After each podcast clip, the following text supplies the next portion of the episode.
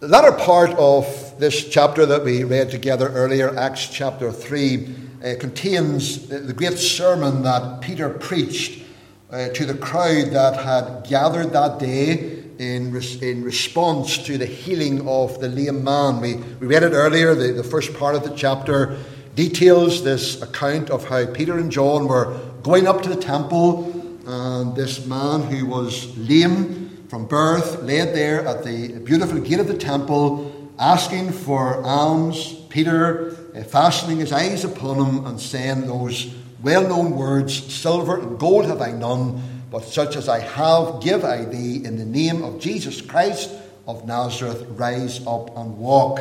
And we know, of course, what happened that the power of Christ working through the apostles saw this man raised up who had been lame from his birth. The result was that a large crowd had gathered, and uh, they really had gathered because they were excited. They were full of excitement at this miracle that they had just witnessed. It wasn't every day that they uh, came across a lame man being healed and being, uh, being restored to health again. Peter preaches to the crowd who were gathered there, and one of his goals in that message was to get their focus off the excitement of this miracle that they had witnessed and to get their focus upon God and their personal relationship to Him. And he tells them very clearly that it is only through Christ, the one whom they, whom they had denied and crucified, but whom God had raised again from death, that it was only through Him that they could be brought back into a right relationship with God. That's the truth, uh, the, the, the, fundamental truth of the gospel that Peter laid before the people that day. Only through Christ, the one whom they had crucified, but whom God had raised again from death, only through him could they know what it is to be reconciled to God as individuals and be brought back into that right relationship with him. But Peter doesn't stop there. Our personal relationship with God is important.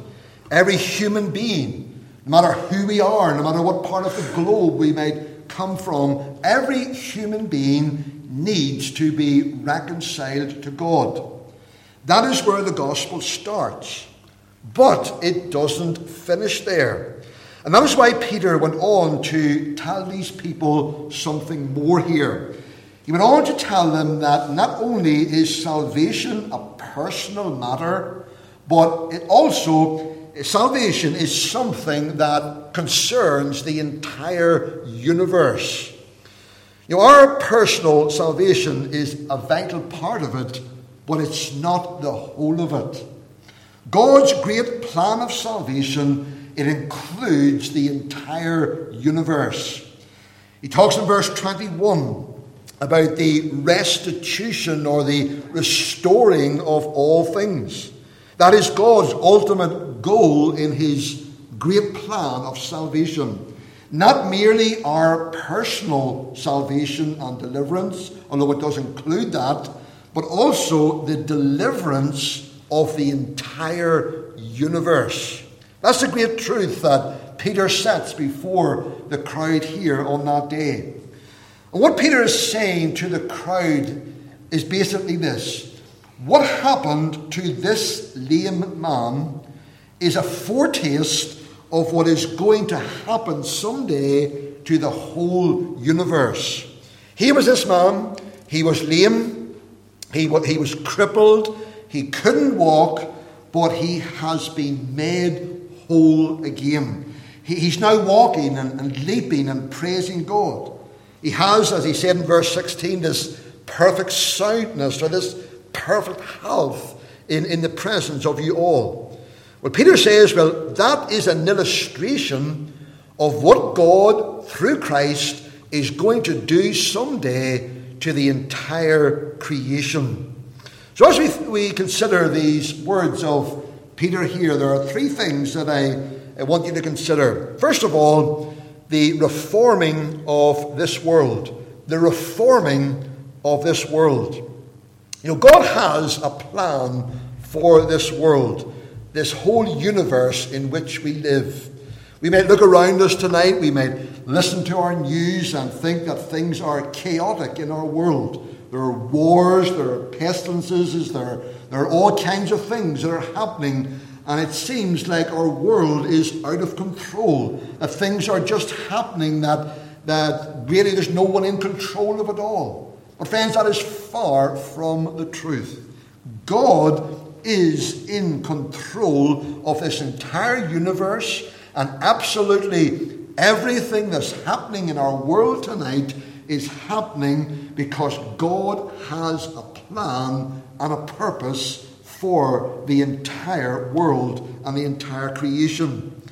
Through Christ, Peter tells us here, someday the entire world is going to be delivered and restored. But the question is, when will this happen and how will it happen? And whenever we look at Peter's answer to that question, we see that it is completely contrary to the thinking of the world, completely contrary to the thinking of modern man. Peter tells us here that this deliverance lies in the future. It's a great event to which all of creation and indeed all of history is moving toward. This, this great day when God is going to restore the entire uh, universe. In contrast, what is the world always looking for and striving toward? The world is always looking to and striving for the reforming and the improving of this present world in which we live. That is why many people have a great interest in politics, why they get so worked up at times of elections. They think that, that, that the politician, their kind of politician, is going to bring in this legislation and, and bring in certain laws that are just going to reform the world, reform our nation. That, that, that is their great hope and their great their great uh, goal in life is to see the, the, this present world reformed and, and, and made better. They want wor- the world and world conditions to be made right. They want an end to all of the injustices. They, want some sort of security and happiness. And that's why we have all of these movements in our, in, in our even in our own nation tonight that are uh, advocating passionately for things like climate change and people's rights and, and, and racism and, and, and all of these issues that are uh, confronting us all of the time on our news. People are so passionate uh, about these things. They, it all centres, you see, upon this present world. Uh, they want to reform this world by their legislation and by better education and so on. Now, we must say that there, there's nothing wrong with trying to improve world conditions. That in itself, there, there's absolutely nothing wrong with that. Uh, why, why, do things the hard way and why, why have things uh, difficult when we could have them easier? There's, there's nothing wrong with trying to improve things in our world. But what is the goal of the world in trying to reform this present world?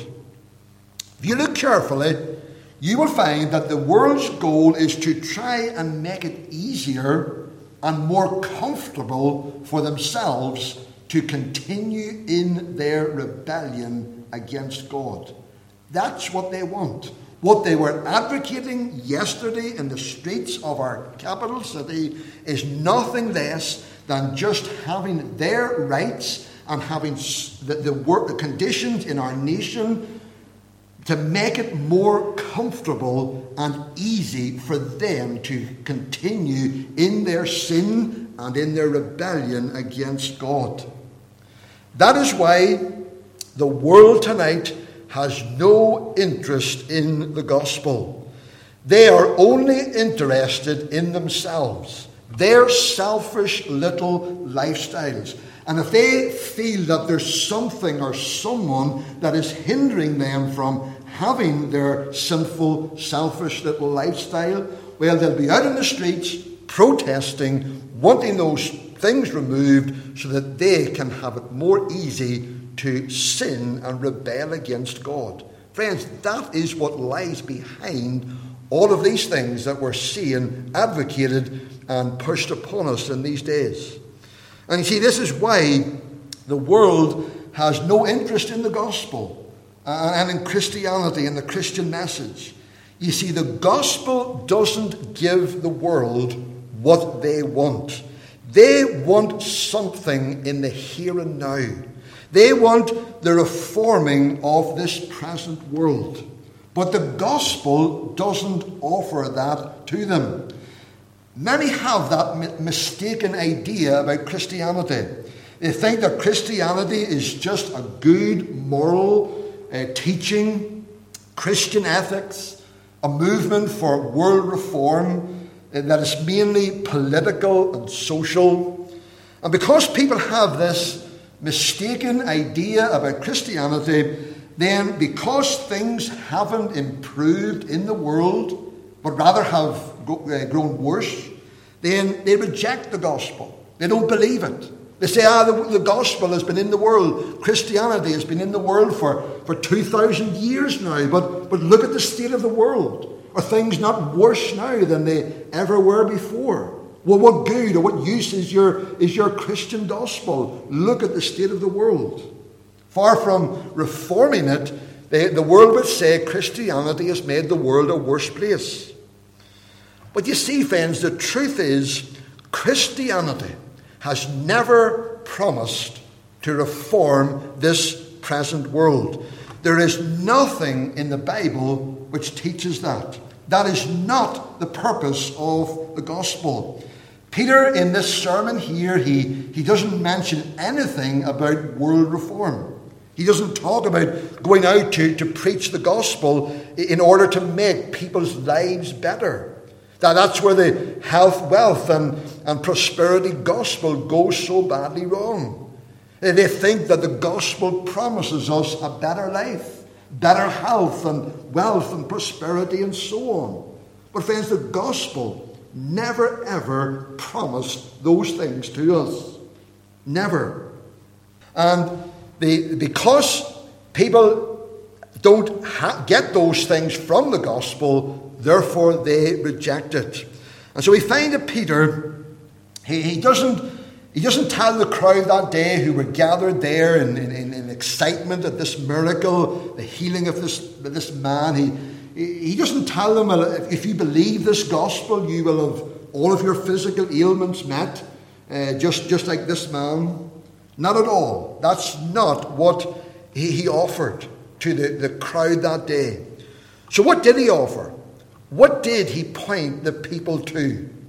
That brings us to our second point, which is not only the reforming of the world, but secondly, the return of Christ. The return of Christ. Verse 20, he says, And he shall send Jesus Christ, which before was preached unto you whom the heaven must receive until the times of restitution of all things which God hath spoken by the mouth of all his holy prophets since the world began. Here is Peter, the first preacher in the Christian church. This large crowd is gathered here in excitement at this miracle that they had just witnessed. Peter doesn't offer them any quick fixes for their problems and for the problems of the world. But rather, what Peter does is he points them to a great event that is going to take place in the distant future. He had just told them about Christ, the one whom they had denied and crucified. He died upon the cross, he was buried in a tomb, but he didn't stay there. God raised him again from the dead. And what happened after that?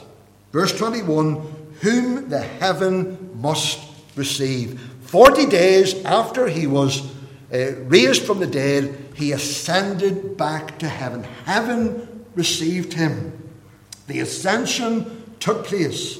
And if you turn back to chapter 1 of the Acts in the verse 9, we have the, the account there of, of Christ ascending, it says in verse 9, chapter 1, and when he had spoken these things, while they beheld, he was taken up, and a cloud received him out of their sight. He passed through the heavens and into heaven itself, and he took his place at the right hand of God, and there he still is today. And what's he doing there? He's reigning. Hebrews 10 13, but this man, after he had offered one sacrifice for sins forever, sat down at the right on the right hand of God from henceforth, expecting till his enemies be made his footstool. Christ took his place on heaven's throne at the right hand of the Father, and there he is reigning. Folks, get that truth into your heart tonight.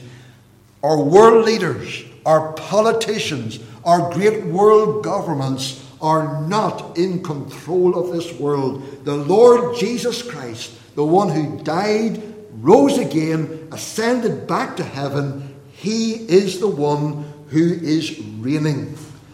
And in his sovereign reign, he is allowing wicked men to have their little day. And we witnessed that yesterday, didn't we? Christ allowing wickedness and evil to have its little day, but it's all under his control.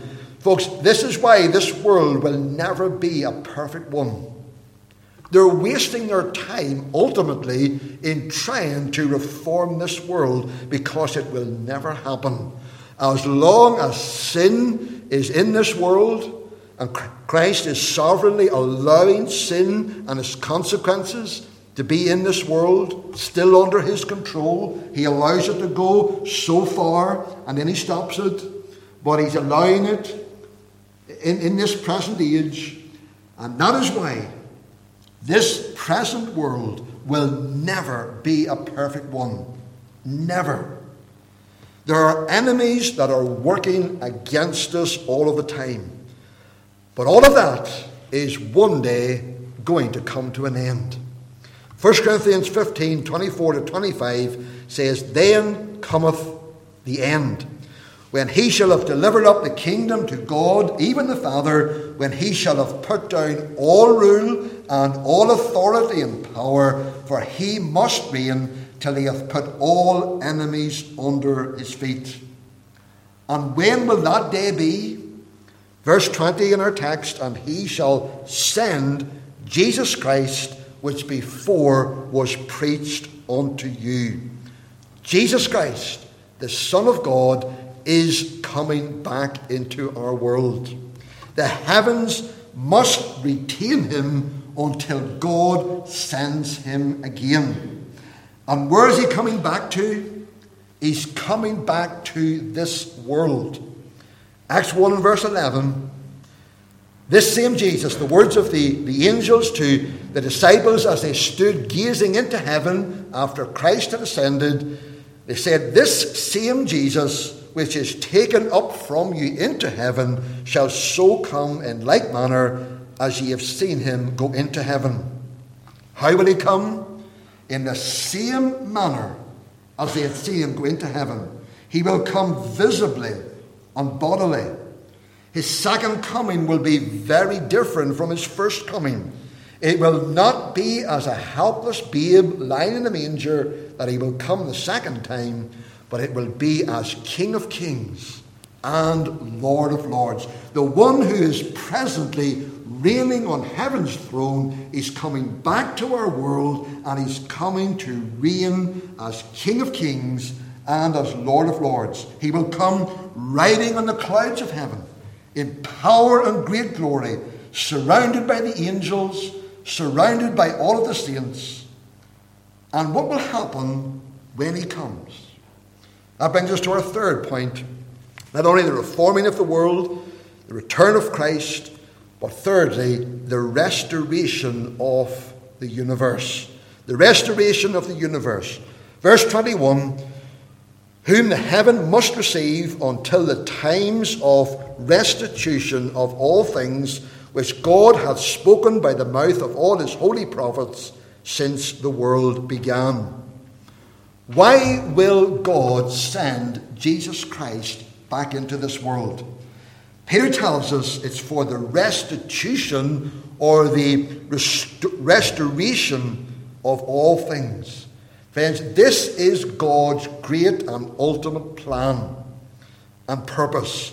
Not to merely save some people and then whisk them off to sit on a cloud somewhere playing a harp. What childish ideas sometimes we entertain in regard to heaven and the, the future glory. No, God's purpose, Peter reminds us here, is to restore, to reconstitute all things. Friends, this is the only and final step that is left in God's great plan and purpose. Everything else has been accomplished. All that remains is for Christ to come again and to perfect it all with the everlasting glory, the restoration, the restitution of all things. We need to ask the question why does this world need to be restored? And the answer is it is because the world in which you and I live tonight is not the world as God originally created it. God created this world perfect. He created man perfect. He created a perfect garden, paradise, in which He placed that perfect man that He had made. He had a perfect purpose for man to fulfill when he placed them in that paradise. What was that purpose? It was to perfectly glorify and to enjoy God, his creator. He, he gave him the position of being Lord over creation, the one responsible for it. That was God's plan and purpose. But then sin came in. Man rebelled against God. He became a rebel sinner against his Maker. He brought God's curse not only upon himself, but upon all of creation for which he was responsible. That is why even nature tonight works against us. So much that we try to do in life, it seems that uh, nature itself just is working against us. Things just don't work the way we want them to. And that is because God's curse is upon the entire creation, even upon nature itself, because of man's sin. This is why we have all of the problems that we have in the world sickness, sorrow, heartache, weakness, and even death itself. All of these things that we uh, that we struggle with in our own personal lives, the things that we witness on our news, in our world, all of these things are because of God's curse upon creation, because of man's sin. So, is God's plan and purpose now defeated? Does God now have to resort to plan B because plan A didn't work out because of man's eh, the sin, the power of sin? Absolutely not. God's purpose is to restore all things, to put everything in the entire creation back the way it was. God doesn't have a plan B. God only has one plan. The plan that He originally had, and even though sin has come in and wrought all of its devastating consequences in our world, and in our own personal lives, yet God is going to restore all things again. He's going to put man back into paradise. Satan and sin are not going to have the final word. God will. Turn over to Romans chapter 8 for a moment. Romans chapter 8, where Paul gives us a wonderful commentary on this wonderful event that Peter is speaking of here, this, this day of the, the, the restitution, the, the restoring of the, the entire creation. Romans chapter 8 and verse 19. Paul says, For the earnest expectation of the creature waiteth for the manifestation of the sons of God. For the creature was made subject to vanity, not willingly, but by reason of him who hath subjected the same in hope. Because the creature itself shall be delivered from the bondage of corruption into the glorious liberty of the children of God. What is this creation's present state, according to the Apostle Paul here? What state are the heavens and the earth now in. He says they're in a state of vanity. Man's sin and rebellion against God brought the curse of God upon this world and upon life in this world. Uh, everything, everything is in a state of vanity or futility. Everything is not fulfilling the function for which God intended them at the beginning. But Paul tells us that creation is waiting for something. It's stretching its neck, earnestly looking for something. And what is that? What is it waiting for? He tells us the manifestation of the sons of God. What is this manifestation of the sons of God? This is referring to what God one day is going to do with all of us as his people.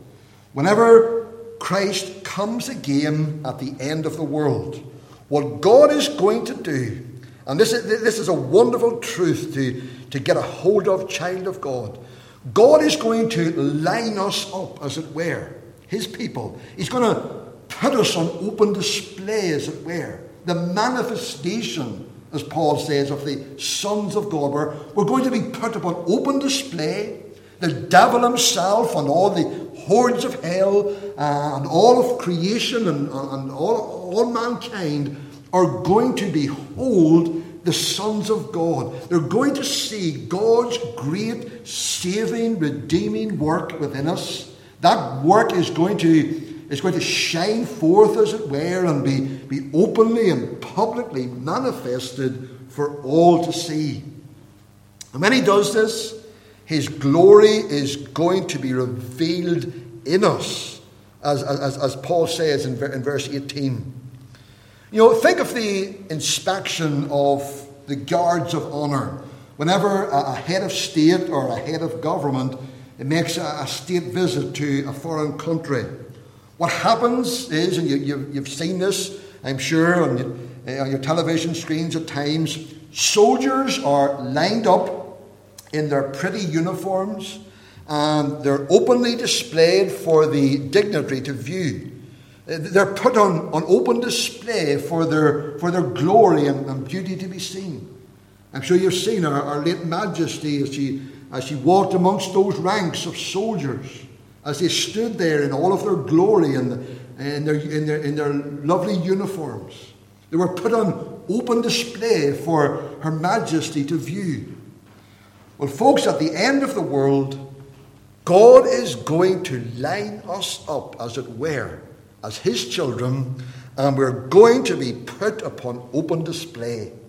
The wonders of His grace are going to be manifested for all to see.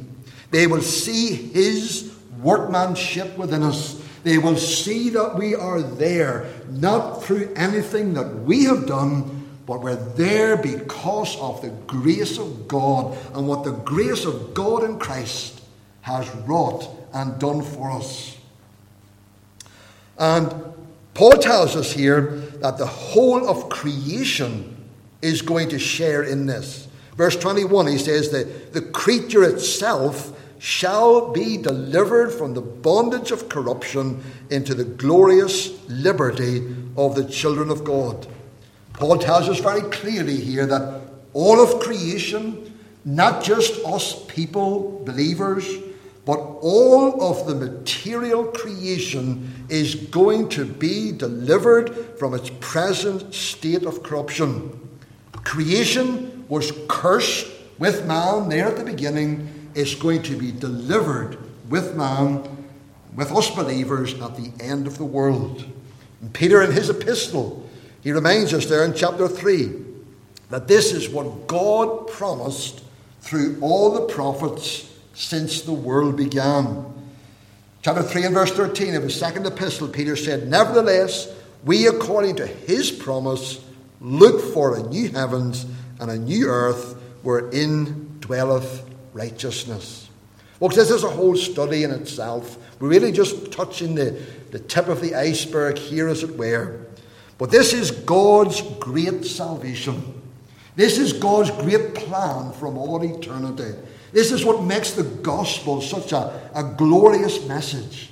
In this hopeless world in which you and I find ourselves, when, not, when our news gives us nothing at times, only what is de- depressing and discouraging as we look around us, yet we can rejoice tonight that as God's people, we are part of His great plan and purpose, a plan and a purpose that is going to include the entire universe, and we will share in that glory forever. This is our destiny as the people of God. Our final home is not this whole sin cursed world with all of its problems, with all of its difficulties. The coming glory, when God restores the entire creation, when He will put a glory upon it that wasn't even upon it at the beginning, and we will share in that. We'll be a part of that the glory of the risen Christ Himself will, will shine through us and through us to all eternity. This is what you and I have to look forward to. And if you're in this meeting tonight and you're not saved, you've never come and trusted Christ as your Saviour, then this is what you are going to miss out on for all eternity. And what a tragedy if you should live your life in this world, the few short years that are given to you, and then at the end of the day, to be shut out of this wonderful glory that's coming when Christ comes again and restores all things, brings in his everlasting glory.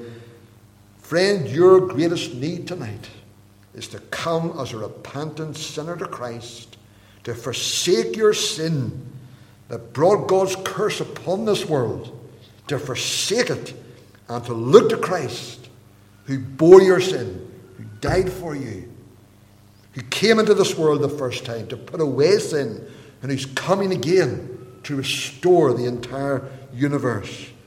Only by coming to Christ, receiving salvation and eternal life from His hand, only then will you be a part of those guards of honour, as it were, to experience that glory forever. Oh, friends, my prayer as we bring our meeting to a close tonight that if you're not saved, you don't have the assurance as you sit here tonight that this is your eternal destiny. You know, when you come to Christ tonight, won't you seek Him?